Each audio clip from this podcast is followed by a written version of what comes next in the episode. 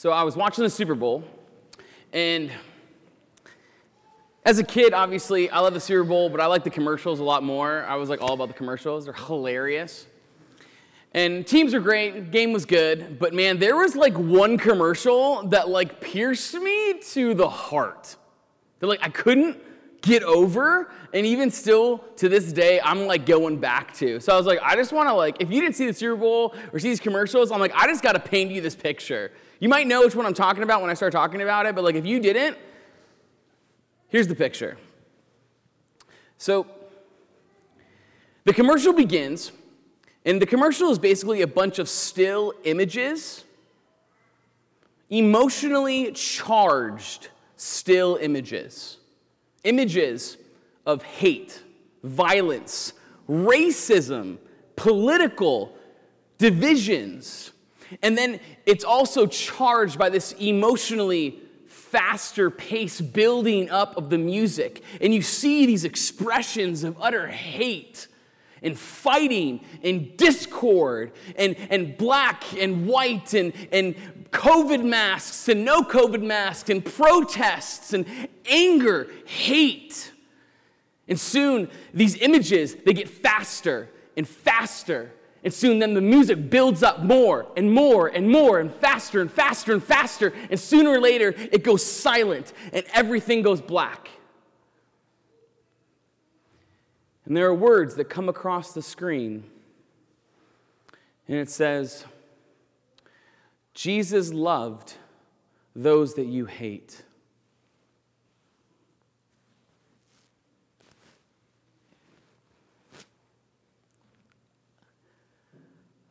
I had no idea where this commercial was going. Like, no idea. I was drawn in by these images that were just so emotionally charged. Like, your heart was like, where is this going?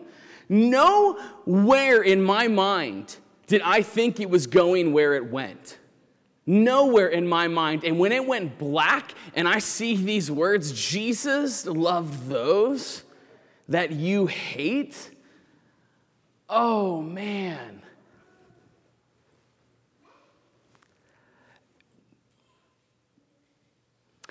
Another way to say that is Jesus died for the ones that have hurt you the most. Like, it pierced me to the core. I mean, Jesus literally suffered and died for people in my life that have caused me the greatest pain. People in my life that I never even knew it would be possible for me to experience that level of pain, that level of abandonment, that level of betrayal, that level of just hate and division and brokenness. Never in my life did I ever think I could experience this level of evil from a person, and yet Jesus died for that person.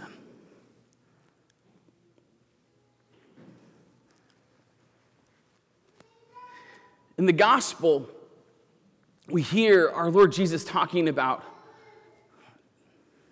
turn the other cheek, and if they ask for your tunic, give them your cloak as well. If they ask you to go a mile, give 2 miles. If it says, do not offer resistance to anyone that is evil. I mean, there's this injustice, right? Pray for those who persecute you, right? There's an injustice going on, right? Someone's hitting you, and you're to turn and give them your other cheek. And so many times, I think when we read not only this gospel, but so many things in the gospels, when there's like injustice, right? Something's happening that shouldn't be happening. We like to place ourselves in the position of the person, like the person that's, experiencing the injustice. I'm the person that got hit on the cheek that Jesus is asking me to turn the other cheek. I'm the one that's being asked to go the extra mile. I'm the one that's experiencing this injustice right now. I think we need to first recognize the fact, my brothers and sisters, we're not the ones that are experiencing injustice. We first and foremost are the ones that have done the injustice. And the one that Jesus speaks about is himself in this moment. Who was the one that went the extra mile? Who was the one that never, who like a lamb led to the slaughter, opened not his mouth when he had the ability to defend himself? Who was the one that didn't even offer resistance of his hand being pulled back when they wanted to put nails, but yet he almost offered his hand to his crucifiers? The one who allowed us by our own sin to punch him and spit on him and to scourge him by our own sin, and he allows it, and then he says, here's my other cheek as well. Don't just take one hand and crucify, take the other one as well. Who we ask for 1 mile doesn't just give a drop of his blood, but pours forth every single ounce of his blood upon the ground that he created. It is not us who've experienced the injustice first. It's him who has experienced the injustice from us. We are the ones, by our own life of sin. That is a consequence of our sin, not his. That is the greatest injustice. It is the greatest complete act of injustice in the midst of the world, a sinless Jesus taking upon our sin. That's my sin right there. That's the consequence of my sin, of your sin, of our sin. It's the greatest injustice. And so many times we can hear in this gospel, and it's like, how dare this person? How they treat me this way? How dare them? We get angry, get mad. We want justice. I want them to fear this pain. I want them to experience that. And yet we never begin to recognize, first and foremost, our brothers and sisters, we're the first ones. We threw the first punch. We threw the first punch. God didn't. We threw the first punch, and then we can kind of be in these situations of like, how dare that person hit me? How dare that person do this to me? Man, we need to first recognize, first and foremost, that we threw the first punch.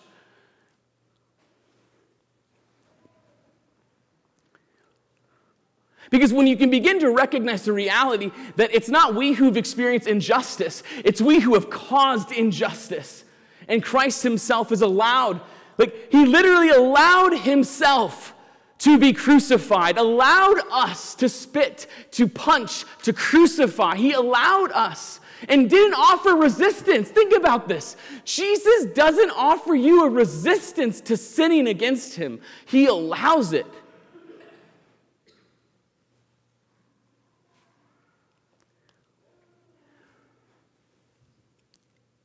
And because he's the one who has first experienced the greatest injustice, he now has the right and the authority to call us into this act that he himself first lived.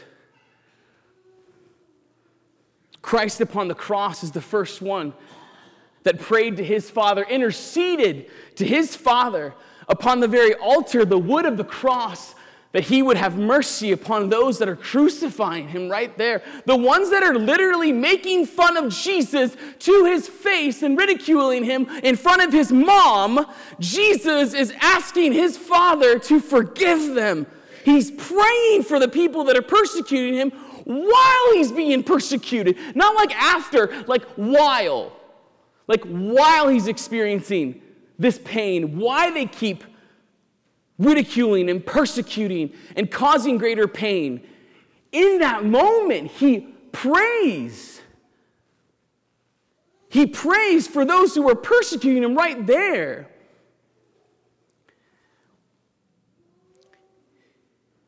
We are being invited, my brothers and sisters, to live a life like that Jesus already lived. Don't ever think Jesus would ever ask you to do something he first had already done. Don't ever think Jesus would ask you to turn the other cheek and he hasn't. Don't ever think God would ask you to give your tunic when he hasn't given his cloak. Don't ask that God would ask you to go an extra mile if he hasn't already gone 2 to 5 to 100,000 miles more than us. Don't ever think God would ever ask you to do something that he wasn't worth doing himself. He invites us into a life that he already has lived and a life that he wants us to live. It is extremely difficult, my brothers and sisters, to pray for those that hurt us, not just during, but after. It is extremely difficult to turn the other cheek, to not seek some form of vengeance and justice. It is extremely difficult.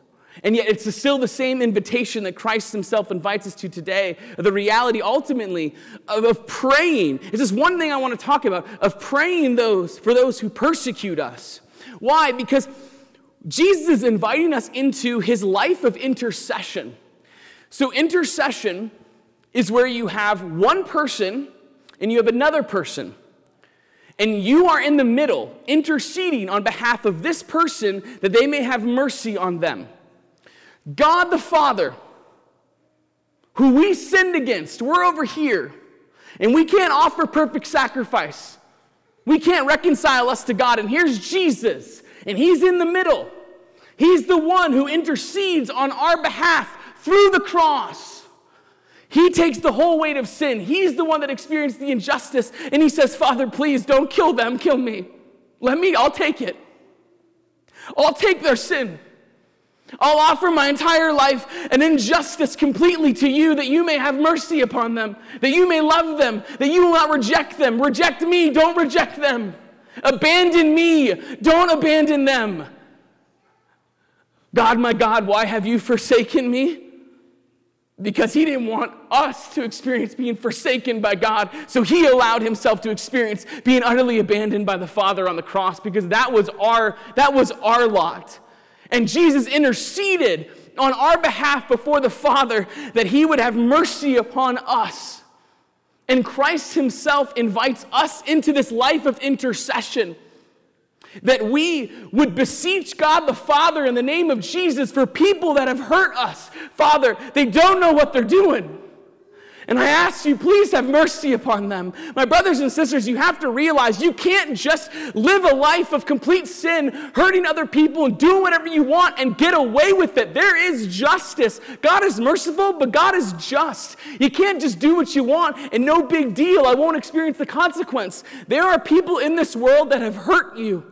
And if they don't repent and they don't ask God for forgiveness, they will not experience mercy. They will probably experience justice. And my brothers and sisters, we don't want that. Because why? Because we didn't experience justice. The proper justice of God is never for Jesus Christ to suffer and die for us. The proper justice of God is that we go to hell.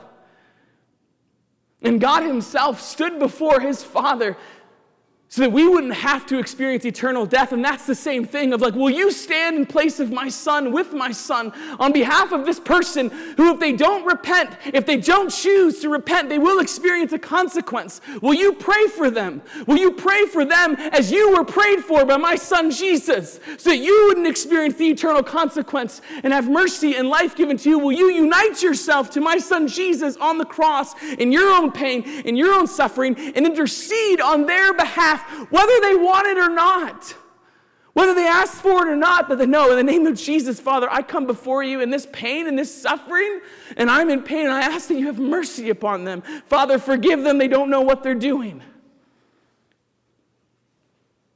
That's what Jesus invites us into. It's a life of intercession. And you must realize that the one who's interceding is feeling the pain more than the one that is being interceded for. Normally, intercession means that we're experiencing a level of pain in Jesus, and we're begging the Father that they'll have mercy on this person, that my suffering, united to the suffering Christ, might calm the particular anger that this injustice caused. It is not easy. And it's not supposed to be. That's why it can only be done and why it's an invitation. And if God invites you into a place of intercession to pray for those who persecute you, he will grant you the grace in his name to be able to say the same words that he uttered on the cross. The Father, forgive them if they not what they do.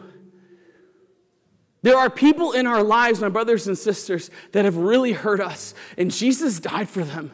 Jesus suffered for them, and Jesus still suffers for them and desires to experience life eternal. He doesn't want anyone to die.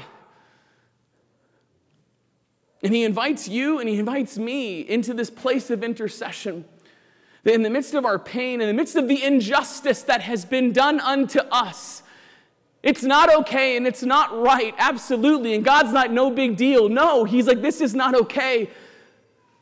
But I'm asking you, instead of you seeking justice, will you seek mercy in the name of my son Jesus on behalf of this person? I invite you, my son, I invite you, my daughter, into this place of intercession. This place of intercession to beseech my mercy for that person. To pray for that person by name, that my mercy may touch their heart, that my mercy may convert them, that my mercy may offer them repentance, that they may repent, they may believe and be saved, they may know and experience the injustice and hurt, and they may repent and ask for forgiveness and experience my life. Will you pray for them? Will you be willing to love the person that hurt you the most, knowing that it is also the same person that Christ himself died for? And so this is what Jesus offers you and I today, and every single day, to stand in intercession with Jesus Christ before God the Father on behalf of people who hurt us. That as we didn't experience the full justice of the sin that we caused, so too may they not experience the same justice that they caused us, that we who experience mercy, may in the name of Jesus, they experience the same mercy that we have been given in his Son, our Lord, Jesus Christ. Amen.